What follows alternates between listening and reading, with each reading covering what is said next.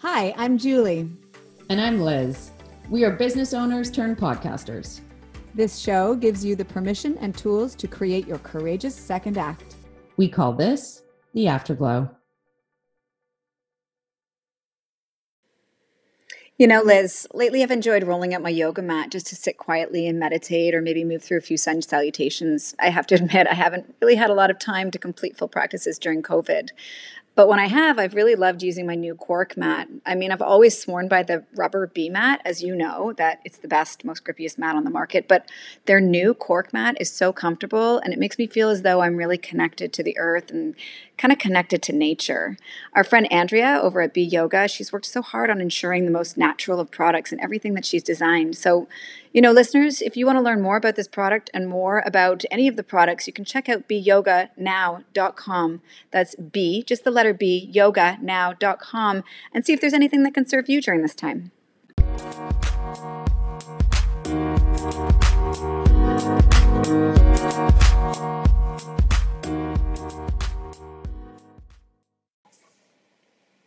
Welcome to the Afterglow. We have the honor and privilege today of welcoming Dr. Samantha Nutt. Samantha Nutt is an award winning humanitarian, best selling author, and acclaimed public speaker. A medical doctor and the founder of War Child Canada and War Child USA, Dr. Nutt has worked with children and their families at the front line of many of the world's major crises. From Iraq to Afghanistan, Somalia to the Democratic Republic of Congo, and Sierra Leone to Darfur, Sudan. She's a leading authority on current affairs, conflict, international aid, and foreign policy, and has been appointed to the Order of Canada for her contributions improving the plight of young people in the world's worst conflict zones. She's a staff physician at Women's College Hospital in Toronto, an assistant professor of medicine at the University of Toronto, as well as the recipient of numerous honorary doctorates from universities in Canada and the USA. Recently, Dr. Nutt has been leading an emergency coalition of over 250 charities asking the Government of Canada for urgent financial support during COVID 19. Dr. Samantha Nutt, you have more than earned your Badass Woman title from InStyle magazine. We are so honored to have you here. Welcome to the Afterglow. Thank you so much for inviting me. I'm, uh, I'm really excited about it. Well, we're so thrilled. We're actually, I mean, we're in total awe of you. When we hear your bio, it's it's uh, so hard to believe that this is from one person.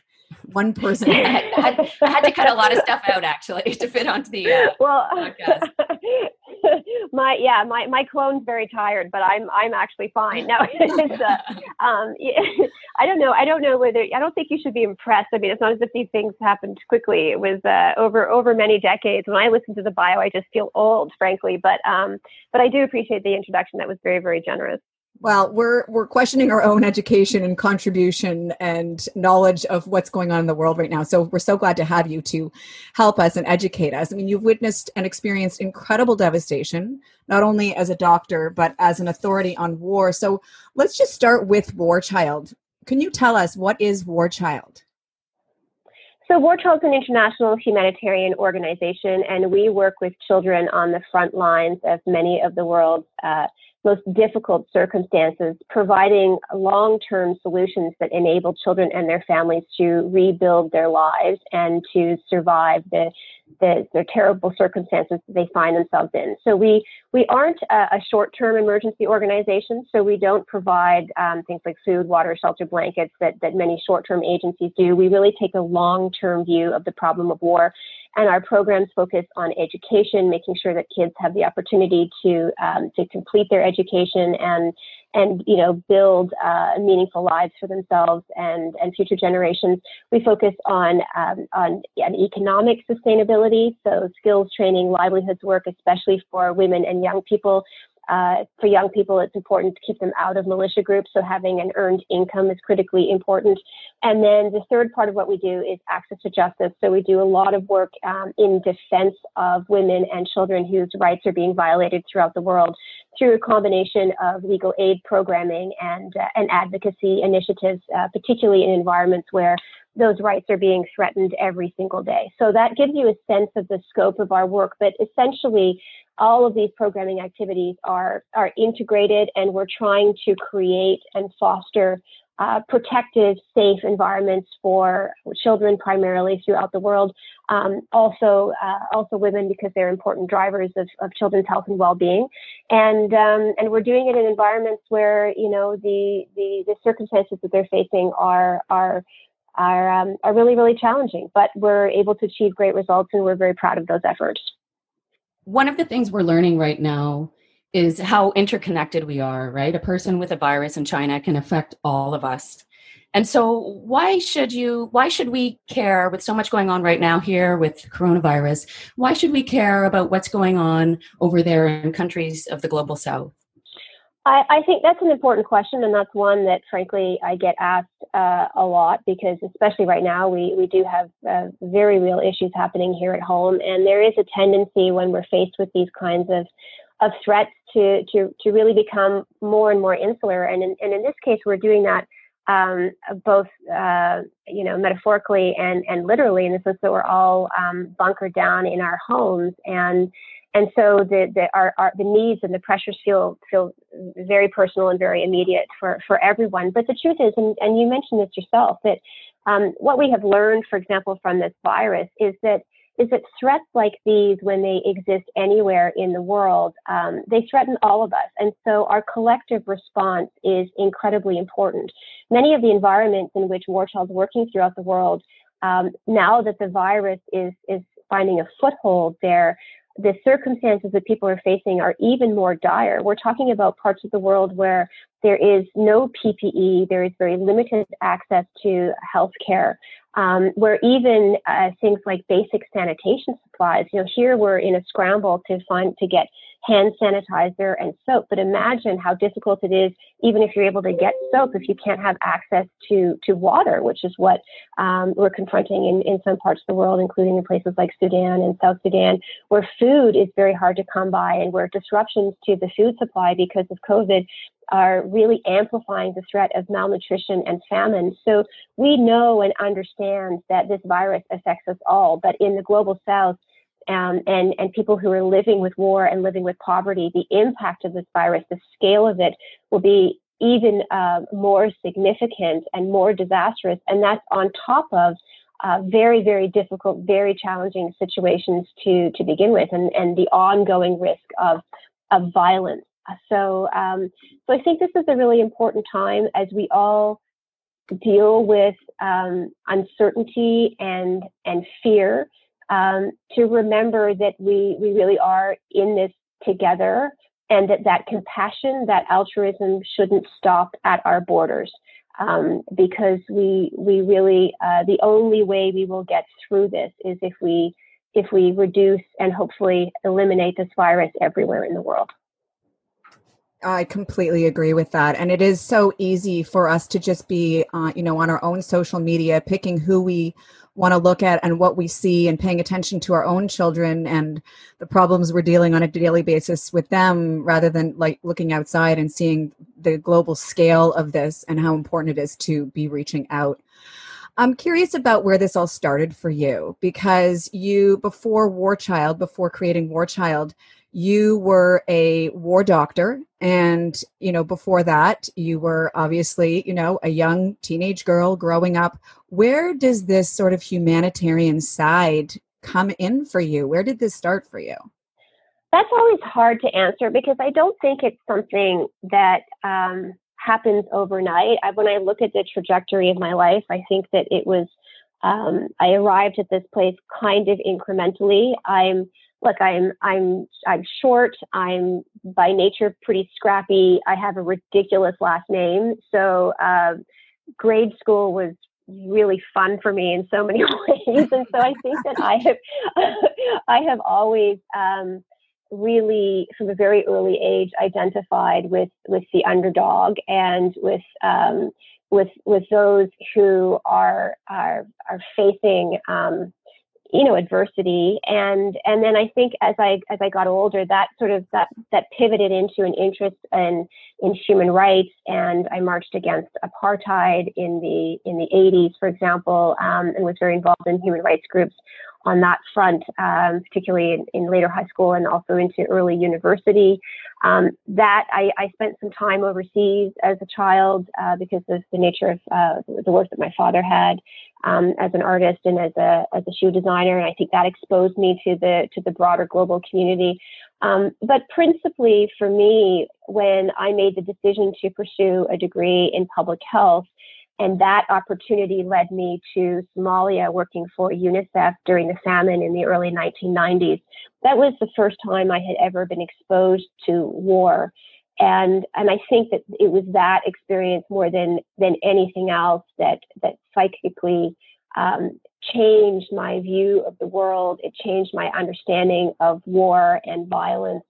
And it also led to some deep seated frustrations with the way that we were as a global community responding to those challenges and the sort of short term interventions that we prioritize while never ever addressing the root causes of that violence and that insecurity in the form of um, you know a lack of access to education, lack of access to earned income, uh, poor uh, democratic development, low low levels of governance, um, corrupt governments, that kind of thing.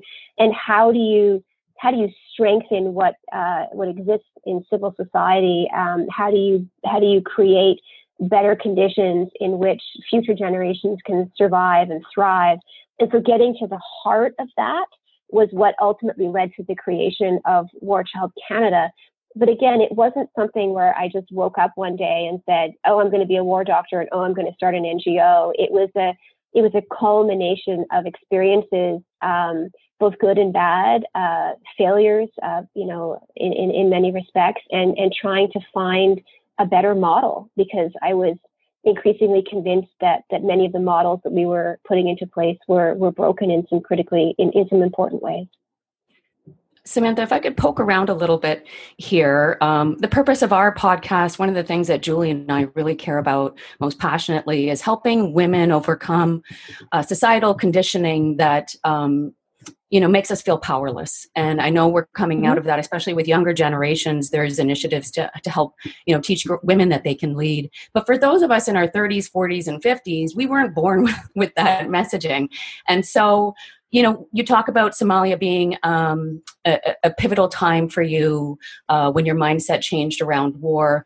But we also went digging through a podcast you did recently and heard that in your 20s, uh, also around that time, there was a part of you that was perhaps wrestling with doubt, right? So a part of you very inspired to change the world, and then a part of you who um, having a harder time expressing your voice, leaving voicemail messages, things like that. And so we're just curious because we're so passionate about helping women to overcome their doubt. How did you overcome that self doubt? And what can you share? Um, what would you say to women who are currently finding themselves giving into doubt?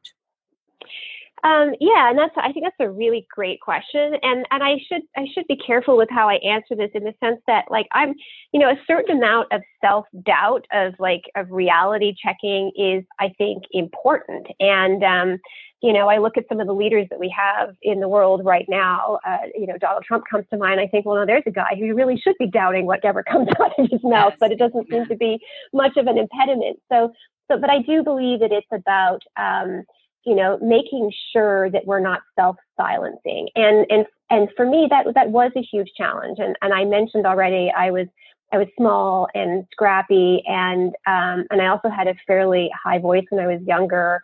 Um, and as and as girls, so so often we hear that you're that you that you should be quiet, that um, that nobody wants a loud, opinionated, obnoxious, or at least we associate uh, opinionated women and girls with uh, being with being obnoxious or being difficult and, and all this kind of stuff. And so we, you know, we were socially conditioned um, throughout the course of our lives to to believe that that if we are forceful or if we are aggressive or we are opinionated, that these things are um, unbecoming and unattractive. And those are the kinds of nasty labels that I think um, uh, silence us and and it's a trap. And many of us i think don't ever climb out of that.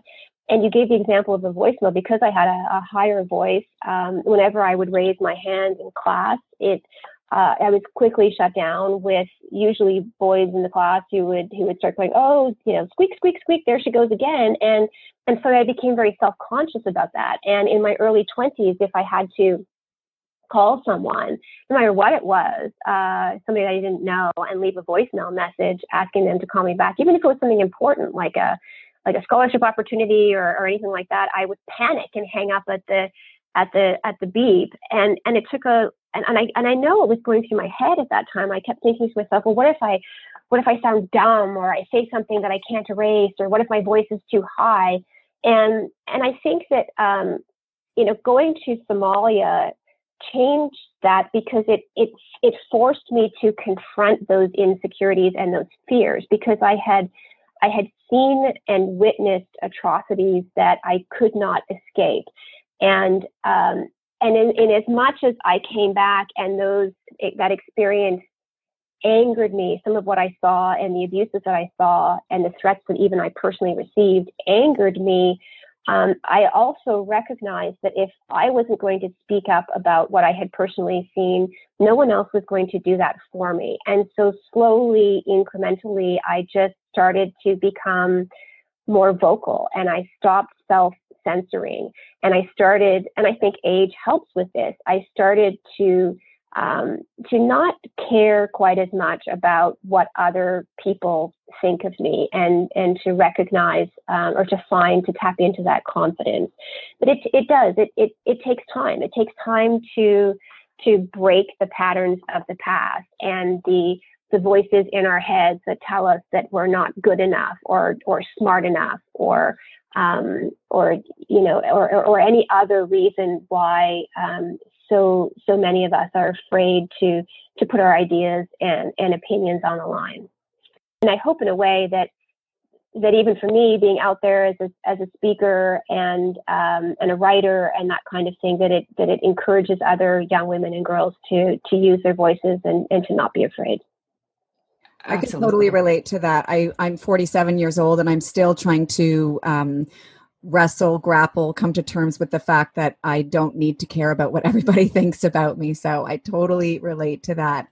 And, and if I could just add, it's so helpful to hear uh, a woman who's powerful, right, who's creating impact and change in this world, and to hear that she has also that you have also wrestled with doubt right and so it's kind of a reminder to all of us that it's normal to have the doubt and just find something you care enough about to overcome it. Well, that's true. And I also think that um, we we worry a lot, and I have worried a lot. You know, you worry about putting something out there and being wrong or sounding foolish or sounding stupid. And then I think to myself, you know, men do and say stupid things all the time without apology, without regret, without regret. If that weren't the case, we we we wouldn't have Donald Trump and Bolsonaro and other uh, you know populist leaders throughout the world. So um, so by self censoring, uh, we create more space for them to to mm-hmm. occupy and to set the agenda mm-hmm. and and that's wrong. And so um not good. you know we you know and that's why we do need more of us being vocal. And so what if we say something stupid? So what if somebody contradicts us? So what if we end up being being wrong um the the point is that we we need to start taking those risks because when more women are speaking up and speaking out um, then our voices will be heard. And and I think that that um, that that to me has. I mean, it, it, that that to me now is is more important than the risk of making a mistake. Mm-hmm. Do you think that that um, is part of or was part of your motivation to you know become a doctor, pursue kind of what would be unthinkable to most to be a war doctor? Like, do you think you were because of this and because of you know your small stature your high voice were you kind of on a trajectory of, of must do and must accomplish and trying to prove yourself I think so. I think that look, we we especially when you um, you know, and I grew up in a very middle class suburban um, Canadian household, and, and my parents certainly struggled at various points in time to um, you know, to, to, to earn their income and to provide for the family and, and everything else. Um, and so I do think that, and I, and on top of that, um, you know, we're a first generation family. My, my parents were immigrants to Canada. And, and I think that that puts a lot of pressure on the children, especially to to achieve and to perform and and to do that in very very narrow ways. Um, and and you know, to your point, like I think when I was younger, I, I jumped through so many hoops. I probably could have been a circus act. But the um, in terms of degrees and qualifications and everything else, because you feel as if by acquiring these things, um, Stephen Lewis has a has a great word for it that he uses in jest, but I, it's true. He calls it titular self-aggrandizement. um, that, that, that, suddenly, you know, you get this degree that's conferred upon you, or this other honor honor that's bestowed upon you, um, that you will be credible and you will be treated, taken seriously, and and that you'll finally have be seen as an expert and an authority. Because if you if you look young or you're female or you have a high voice, you know, people don't take you as seriously. So I, I do think that that there was uh, a, an element of that in um, in why I spent so many years in school. But then again, uh, it, it's also that I am really a giant nerd and uh, I, I, really did like school and I really did like uh, do like reading and um, if I could be a professional student the rest of my life I probably would be a very happy woman. But um, but I do I do think yeah we have to we, we have to eventually get to a place where we're comfortable with with who we are and need to stop seeking that external validation and I suppose if you look at my bio, you could determine that it took me a lot longer to make that realization than most people. um, but I'm, um, you know, I'm certainly comfortable with uh, with who I am now, and I'm I'm not afraid to take people on. Although I do still see, even in in in media debates and discussions, um, there is a reticence or a greater reticence to um, to treat women and call women and declare women experts in their field compared to what we see among men. And I think, again, that is something that we have to work very hard to change. Mm-hmm. Well, all that prep work you've done is, is certainly leading up to a lot of good. Um, and you see so much uh, in terms of suffering and death and violence. Um, and how do you hang on to hope we would love it if you could share a story of resiliency uh, in the midst of war and devastation and destruction. Is there something that you've seen that you could share that is perhaps an inspiring story of hope and positivity, even in the greatest moments of suffering? Absolutely. You know, I'm so privileged in that I um, I work with people every day who are on the front lines of some of the most unimaginable horrors in this world and who are working with women and children who are accomplishing tremendous things against enormous odds. So we have, for example, children in our distance based radio learning program right now in Eastern Congo. And this is uh, a, an example of how this pandemic, how we've been able to, as an organization, respond to this pandemic and, and augment our programming to meet the needs that children have as a result of this. And so this is a what, started as a small pilot based program in the Eastern Congo in areas where girls were being subjected to incredibly high rates of physical and sexual violence. This is a conflict that's been raging for more than, uh, for close to 20 years now, and it's been incredibly brutal. But sexual violence has also been widespread. And what was happening in areas where there was a lot of conflict going on, families were keeping their girls home from school because even to walk the the couple of kilometers that they would need to to get to school came with a tremendous risk of, of sexual violence. And if they weren't keeping them home from school and keeping them doing menial tasks, they were in some cases forcing them into early child marriages because the stigma of sexual violence was was so significant that they wanted to um, see their girls married off before before they incurred that risk. So a couple of years ago, we started this pilot program using radio, which is a cheap and easy and widely available technology in that part of the world, whereas other technologies are not, to um, basically feed lessons into those communities where girls were at high risk and were being held back with support from local teaching assistants whom we also trained And after about 18 months of that program, we found that our matriculation rates, our graduation rates for the girls that had participated, the whole community is allowed to participate, but it was really targeting the girls, um, were in excess of 85%, which is well above the national average. So these were girls in in war zones who were not getting access to school with the basic radio and self-directed technology, uh, self-directed opportunity, were were able to then complete their studies and continue on and, and, and graduate. We, as a result of COVID 19, have been asked because so many kids now are being held back from school because of the pandemic in other parts of the country to roll that out as part of a national strategy to provide education to thousands upon thousands of Congolese children and to ensure that their education is not is not disrupted.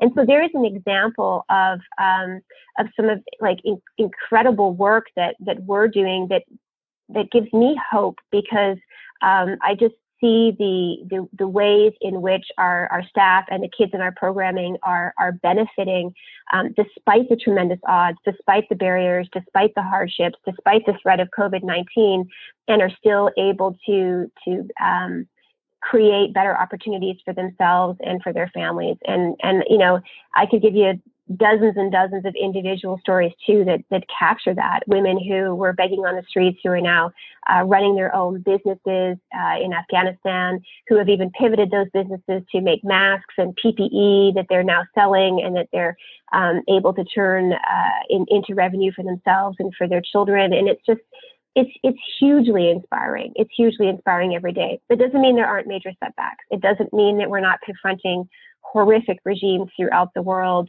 um, who clamp down uh, and who commit atrocities and abuse, even on the people that we're that we're trying to help and support.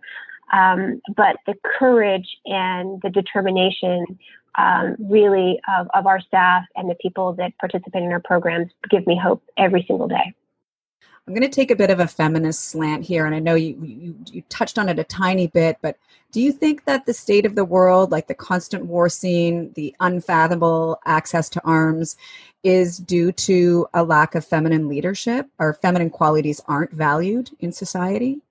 I do think so. And I think even if you look at the COVID 19 pandemic and you look at those countries that have um, fared a lot better as a result, they're countries that have had uh, that have female leaders. If you look at uh, New Zealand, for example, if you look at Finland, um, Germany too, you know, some great lessons from coming out of Germany with Angela Merkel. I think that um, there is, I, I, think, a diversity of perspective uh, at, at, all levels of government, but especially in leadership positions, is is incredibly important. And and all forms of diversity, diversity, gender diversity, racial, cultural, um, the more that we can bring to uh, our decision making around uh, everything from from conflicts to arms transfers to uh, foreign policy to public policy to how we respond to to to pandemics to what gets prioritized you know um, national pharmacare for example universal health care all of these questions i think that when you have women's voices at the table, we don't all speak with the same voice, but I think having that um, that level of inclusion and equality um, and and diversity of perspective, I think ultimately that tends to get us to um, a better and and safer place throughout the world, and and I think that the evidence backs that up as well. You have said that we should big tent our feminism that the biggest threat to women and girls are in war zones and refugee camps. Uh, uh, and I know for myself, uh, this is new for me to take on this broader perspective. A lot of times I've just been thinking about what's happening in, in here in Canada with my own daughter. So why should we think about not just the women's issue, issues happening here, but the women's issues happening abroad? Because um, you know, I think as as women, that understanding the the real threats that exist to us throughout the world um, and expressing support and solidarity for women who are facing um, extraordinary barriers, barriers that uh, in many instances we haven't faced in, in this part of the world, but that our great grandmothers and great great grandmothers faced. I think that that's really, really important. And we understand as well, uh, even if you look throughout the world, when you strengthen the, the rights of women, um, when you strengthen educational opportunities for women and girls, you build uh, safer societies, you reduce maternal, infant, and child mortality, you reduce fertility rates, uh, which also improves quality of life throughout the world. And so by investing in and strengthening women, everywhere in the world. Um, we're building and promoting better societies, and, and that benefits all of us. Um, we certainly will all in the future be um, be in a much better place when we have um, you know more women who are able to realize their rights throughout the world, who are able to participate in the economy, participate in uh, in in government, and be at the table taking uh, critical critical decisions. You know, as you're speaking, I'm just in my, the back of my mind. I'm just hearing we've closed our borders, but let's not close our hearts to what's happening overseas. No, I think that's a great way of framing it. Yeah, we shouldn't. We we need to we need to remember, especially right now, that um, it's hard. It, it it is hard, and it's hard for all of us here. And and those challenges are amplified in parts of the world where people are living on top of one another in tents, have experienced tremendous violence, um, are at risk of other infectious and communicable diseases at the same time, are under threat of, of gunfire, other forms of abuse. Um, you know, we, we just need to, I think, especially at this moment, understand that um, that the needs are are tremendous, and we have to we have to look after each other, and and our compassion um, shouldn't be narrow. We, we do absolutely have real needs here at home. We have real needs in other parts of the world. And it's not an either or. We are capable of doing both at the same time. So, so people are busy. You know, we're all dealing with this COVID. We don't like to feel bad things, right? And I think that some of these issues are kind of overwhelming to some of us, like war, famine, and sexual violence. Now, COVID on top of that. So, what do you say to people who are either not paying attention um, or not doing anything because they're not sure how to help? How can we help? Well, one of the ways that anyone can help at this moment in time, and I think especially for women who are interested in um, in supporting some of these issues, is, is to give. You know, there are um, women's shelters and uh, groups that support survivors of, of domestic violence. They're overwhelmed right now here in Canada, so that's one of the ways that you can contribute. And you mentioned at the start of our conversation that um, we helped to spearhead a coalition of 250 charitable organizations making an appeal for additional support to help respond in the wake of COVID. Obviously, everybody's facing an economic crunch right now, or most of us are facing an economic crunch right now. But if you do have the means and the resources, even to give a little bit or to contact some of these groups and find out if you can even volunteer during this period of time, that's one way that you can help. But it's also important to to remember that um, that again, you know, you can give locally and internationally at the same time. Uh, anybody who's interested in supporting War Child Canada or War Child USA, you can certainly visit our website, which is warchild.ca uh, or warchildusa.org, and we would be more than happy to to talk to you about how you could contribute um, financially and in other ways to to our efforts. So I just think, you know, it is a lot of bad news right now, but one of the things that I, I, I think can uplift all of us is the act of, of giving back. And, and many people are out celebrating our healthcare providers and, and banging pots and doing those kinds of things. And this is just a further extension of, of our expression of, of compassion and care um, and this feeling of, of unity and, and through through helping those who really need it. And and there are many women and children throughout the world uh, who who do need that support. So if you can give, you'll you'll you will feel better about having done that. It's our it's our tendency to underestimate the impact we can have and one of the things i've learned or i'm learning through covid is just that all of us have a role to play, right? Social distancing only works if all of us jump in and do it. And I think it's a framework that we can apply to this that, you know, small efforts multiplied by many, they really do add up. One of the things we like to ask our podcast guests is um, about their afterglow. And it's basically their vision uh, for the next 40, 50 years. Uh, what, you know, what's What are you working towards? What's your afterglow? Hmm. Um, well, I mean, I wouldn't get up and do what I do every day if I didn't believe that an end to war is possible. And for some people, that may sound uh, hopeless and naive, but I do believe that by strengthening education, strengthening the rights of women, having more women participating in government and in civil society, occupying those leadership roles, that we can make different choices and that we can move the dial in favor of peace. And um, and so I guess that would that that would be my afterglow. But also as a doctor, and especially going through COVID right now, I think the one thing we take for granted but need to remember uh, is how to be decent towards one another and support one another and and continue to show uh, kindness and compassion um, because we're not going to get through this if we're just constantly building walls, building barriers, blaming others. Um, we we need to understand that uh, that as human beings, the the most important thing we can do right now is support one another. I, I think that um, that's one of the the greatest gifts that we can give ourselves is that act of service, right? Is is the giving back. And so, and so when we do that we replenish our own spirits. We replenish our own souls.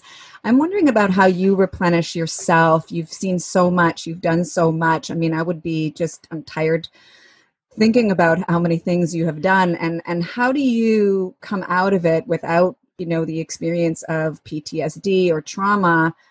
What do you do to replenish yourself to revive yourself so that you do get up the next day and go back to what you do to be honest, there there have been times when I found that personally very challenging coming out of Somalia, but also um, in 2004 we had a pretty close call in the Eastern Congo. I've had a few of my friends who have uh, unfortunately lost their lives in the course of um, providing humanitarian assistance in different conflict zones, but especially especially in Iraq. And so I'm not going to suggest that there haven't been over the last 25 years that I've been doing this work uh, there have been some some darker days, but I, for for me, I find um, you know my husband Eric Hoskins, he was also uh, had also worked in war zones for many years and and worked with me, and so within our home, I have good support and uh, great understanding and knowledge of what I do and, and why I do it.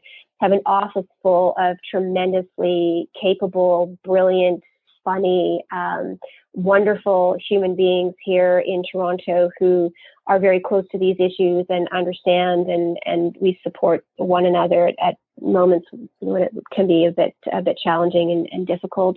Um, but also to know when you need to disengage a little bit, right? That's been very, very important to me. When you're feeling um, really burnt out and uh, really stressed and and not in the right frame of mind, that's not when you should be taking a decision to get on a plane and go to another war zone. Although right now none of us are getting on planes, but um, that that's when I've taken the time to to step back, to focus on different aspects of what we're doing, to to fundraise, to do public advocacy, to write. I, I wrote a book, um, came out a few years ago, and it was just re-released. Uh, about a, a year, a bit ago, I'm working on my second book. So writing has been a really constructive outlet for me and just being around friends and family and, and, and decompressing. It's amazing to me that when you are in these really intense, scary situations and are not sure whether you're going to make it through to see another day um, family and friendship and just being with the people that you love most in this world takes on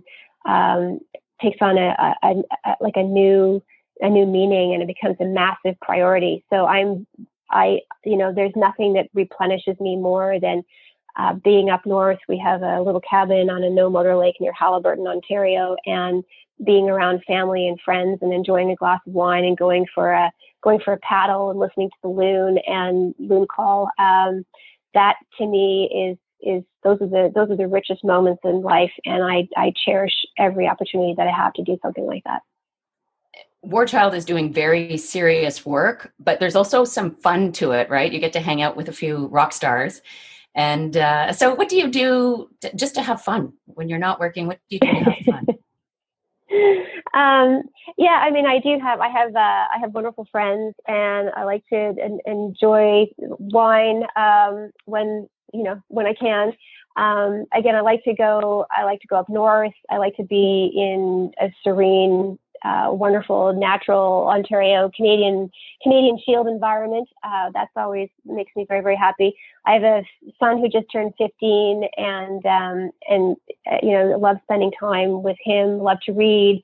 I I knit now as well, um, which is nice too because it just kind of it's very mindful and meditative and and sort of connects me with what I'm doing. And it also is a wonderful expression of affection for people. When you give them something that's handmade like that, I, I get a lot of joy out of that. So, so for me, it's just, um, you, you know, it's just not, it's trying not to make things too complicated and, and, uh, and just being very, um, uh, very relaxed and very present and and that's that's the part that I enjoy. But I I do. I, I we laugh a lot. I laugh a lot with my friends and um, laugh a lot with some of our, my colleagues at the office. And so having a sense of humor is is is is really important and I try to do that in everything that I do. And you like fashion I've heard as well well, I do. I have an I have I have a, a thing for like really cool boots.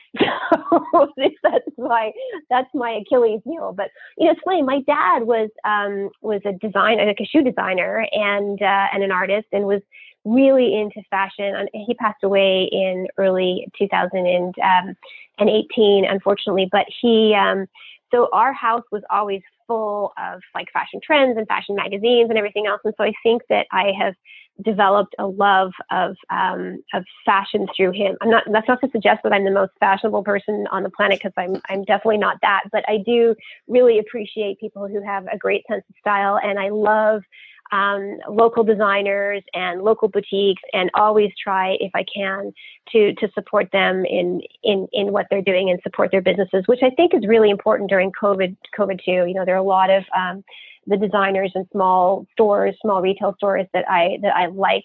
Um, and I've called them up and made sure that I continue to support them because I think that that um, that brings joy. It brings joy to all of us, and making sure that they're supported and that they're going to get through this is is important too, right? You mentioned your son is 15 years old. I have a daughter who's 15, um, so I can kind of relate to that time frame, that age. We like to ask what you would say to your 15 year old self. So, what what would you say looking back to your 15 year old self? Hmm, that's an excellent question. I think I would say to her, um, "You you may not think you're brave, but you are, and you may not think you can do it, but you will." And so um, don't let other people tell you what you're capable of because you you won't know until you try. And and I think that that um, that would probably be the most important message that I needed to hear at that moment in time because it was it's a period in your life where you really do allow others to define you, whether it's your, uh, and tell you what they think you should do and what you're capable of, whether it's parents or teachers or your peer groups, um, or even strangers. Everybody's measuring you and assessing you and telling you what you're going to be and what you should do and where you're going to go.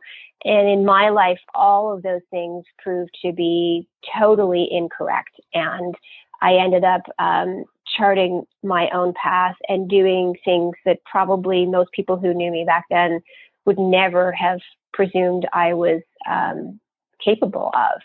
And and also it was a time in my life too. It, it's funny because I look at the report cards my kid gets now, and they're everything is is very delicate and sensitive and framed in these like um, very sort of loose, non-committal terms. But uh, you know, in the '80s, when you got a high when you got a report card, people were pretty blunt, and I had a few of them that said, "Well, I had one one teacher that said Samantha is totally incapable of understanding physics."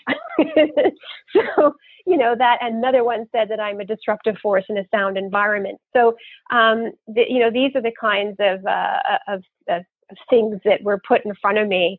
Um, and I guess in an effort to sort of tell me what they thought I was. And, and uh, looking back, I, I'm not, I wasn't any of those things. And, and I did take physics in university and frankly, I did very well. Um, and so I would love an opportunity to go back and tell that 15 year old girl that that she can do it. Um, and any 15 year old girl, frankly, that that that she can do it because um, she's she's capable of of amazing things. Uh, we should go back and tell that teacher too. send, him, send him a oh, memo. Believe me, I took a photocopy of my second year physics mark at university and sent it to her. So, yeah, good for you. Um, yeah, you. you. know, we, but we are drawing so much inspiration from from you um, in terms of taking, you know, just expanding our perspective, thinking a bit more about what's happening outside our homes, outside our country, and who inspires you. Hmm. You know what? I'm so privileged to have um, amazing women in my life, uh, girlfriends, and and then also, like I said to you, some of the women who uh, run our programs, who work on our programs at War Child. Um, and, you know, they inspire me every day. Women leaders, women entrepreneurs, um, women who are building things and running things and writing things. Um, I, you know, I'm also a massive nerdy Margaret Atwood fan, and she just lives a couple of blocks over. So just even being in the presence of Margaret Atwood is a massive inspiration for me.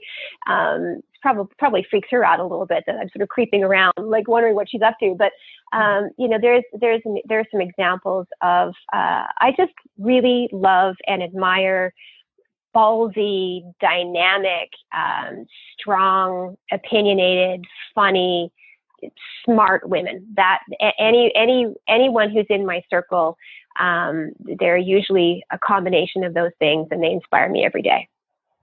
Is there anything else that you could say or share to our listeners, to the women out there? Um, we have some men, I'm sure, too, but um, just about, um, you know, words of encouragement or advice that you might give for them, like I said, or like Liz mentioned, in their, you know, 30s, 40s, 50s, not just coming right out of university, to go forward, to follow their afterglow, to, you know, follow their passions. Yeah, I think I would I would say to any of those women that um, it, tap into to your voice. Um, understand what matters to you, the issues that you care about, uh, the things that you're knowledgeable uh, around, and and really speak up and share those experiences and encourage other women to do the same and celebrate those women, even the ones that you may disagree with, who are are putting themselves out there and who are um, achieving a level of, of, of influence and achieving change. I think that that's really, really important. But I also believe right now, as we go through COVID, it's it's tough. It's it, it is re, it, we are this is a really tough situation, and many of us find ourselves trapped at home and falling into the just business of like keeping the lights on and making sure we have clothes to wear and, and, and everything else. Um, and it's tough and it can feel mundane and it can feel isolating and frustrating. And so just reach out to the women in your circle and tell them, let them know how much you care about them, how much you support them, ask them to go for a socially distanced walk. It's amazing how just those kind of small interactions can really I think lift someone's spirits and and help them understand that we will get through this. You know, these are trying times, but we can get through this uh, if we care for one another. I'm just settling into an image of a world without war and a world of unsilenced women, and I think uh, that's that's a world worth fighting for. So, thank you so much, uh, Dr. Samantha Nutt, for being on this podcast with us. We appreciated everything you had to say. Thank you for inviting me. Honestly, it was a real privilege to talk to you, and I look forward to hearing from some of the people that listen to your podcast and hopefully uh, encouraging them to be even louder than they are. Can you tell us where we can find you? Yes, well, I'm on Instagram, uh, and I think is how you found me, which is uh, Dr. Sam Nutt, and uh, also through War Child. You can contact us through contact me through the War Child website, which is warchild.ca. I'm on Twitter. I'm not as much of a Twitter user, although you certainly can drop me a message on Twitter, and I will I will see it eventually. But it's definitely faster to get a hold of me through Instagram. I check Twitter less often because it tends to be a slightly more hostile platform, and uh, it really especially is during COVID I, yeah. I, mean, especially during COVID, I don't I don't need strangers yelling at me. I got I got other people who can do that for me.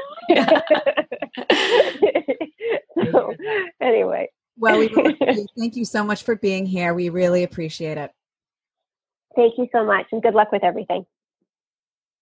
That's a wrap. Thanks for listening in. Be sure to follow us on social media at the Afterglow Podcast Official and take a minute to leave us a rating or review on Apple, Spotify, and Google.